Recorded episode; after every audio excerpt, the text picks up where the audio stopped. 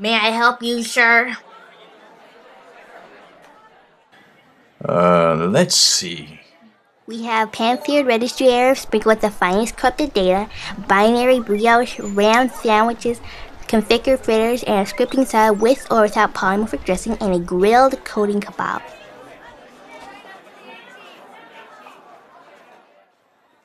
I'd like a ram sandwich. And a glass of your finest Code 39. Would you like any dessert, sir? Our special is tracking cookies.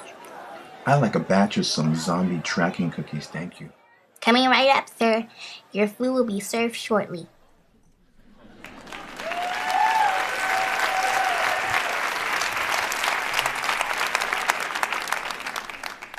I've been drawing ever since I could hold a crayon. And I've been making animated flipbooks since I was three years old. At that age, I also learned about what an animator was. There's a program on TV about jobs most kids don't know about. When I understood that an animator makes the cartoons I saw on TV, I immediately said, That's what I want to be. I don't know if I said it mentally or out loud, but that was a greatly defining moment in my life. Animation and art has always been my first love. It was my love for technology that sparked the idea for malicious dishes. There was a virus on my computer, and I was trying to get rid of it.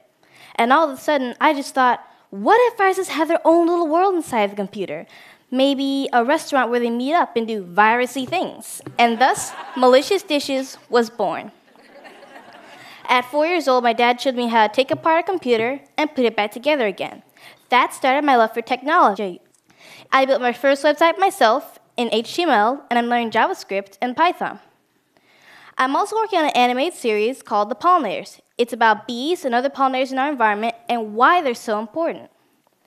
If plants aren't pollinated by the pollinators, then all creatures, including ourselves that depend on these plants, would starve. So I decided to take these cool creatures and make a superhero team.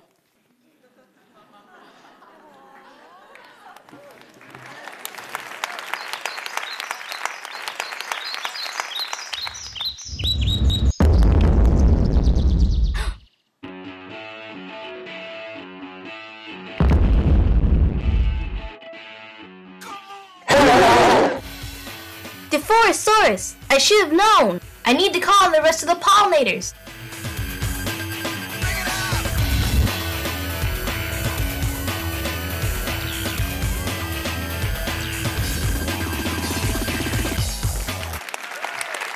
Thank you.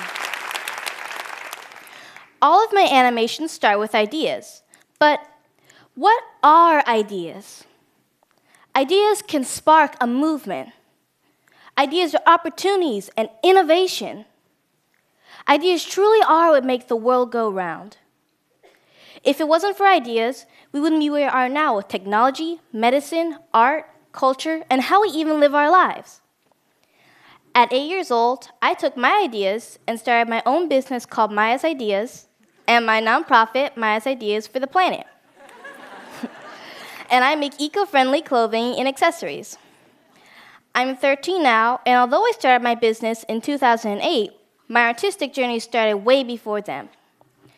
I was greatly influenced by art, and I wanted to incorporate it in everything I did, even my business. I would find different fabrics around the house and say, this could be a scarf or a hat, and I had all these ideas for designs. I noticed when I wore my creations, people would stop me and say, wow, that's really cute, where can I get one? And I thought, I can start my own business. Now, I didn't have any business plans until only eight years old.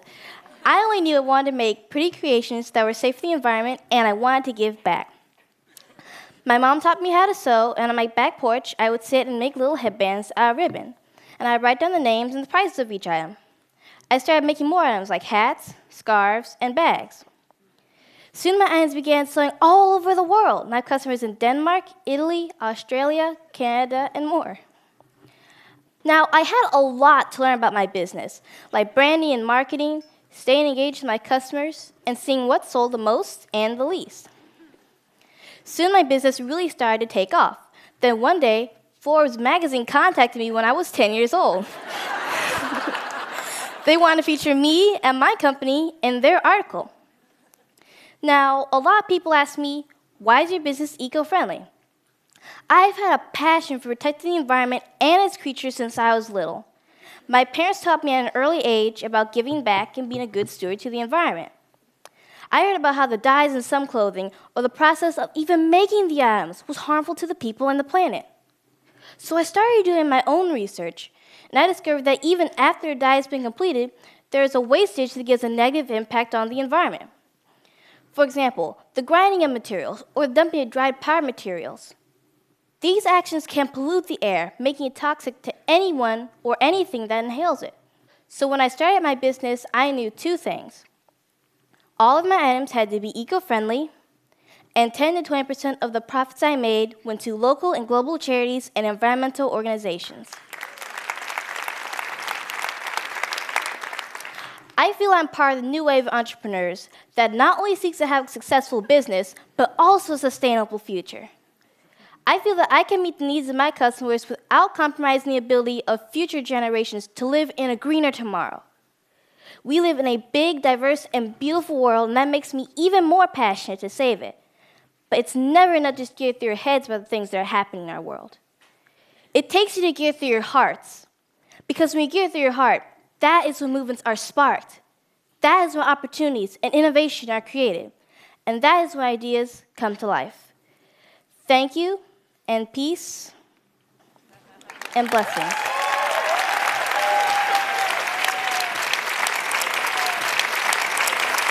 Thank you. So you you heard Maya talk about the amazing parents who are behind this incredible woman. Where are they? Please, Mr. and Mrs. Penn, would you stop?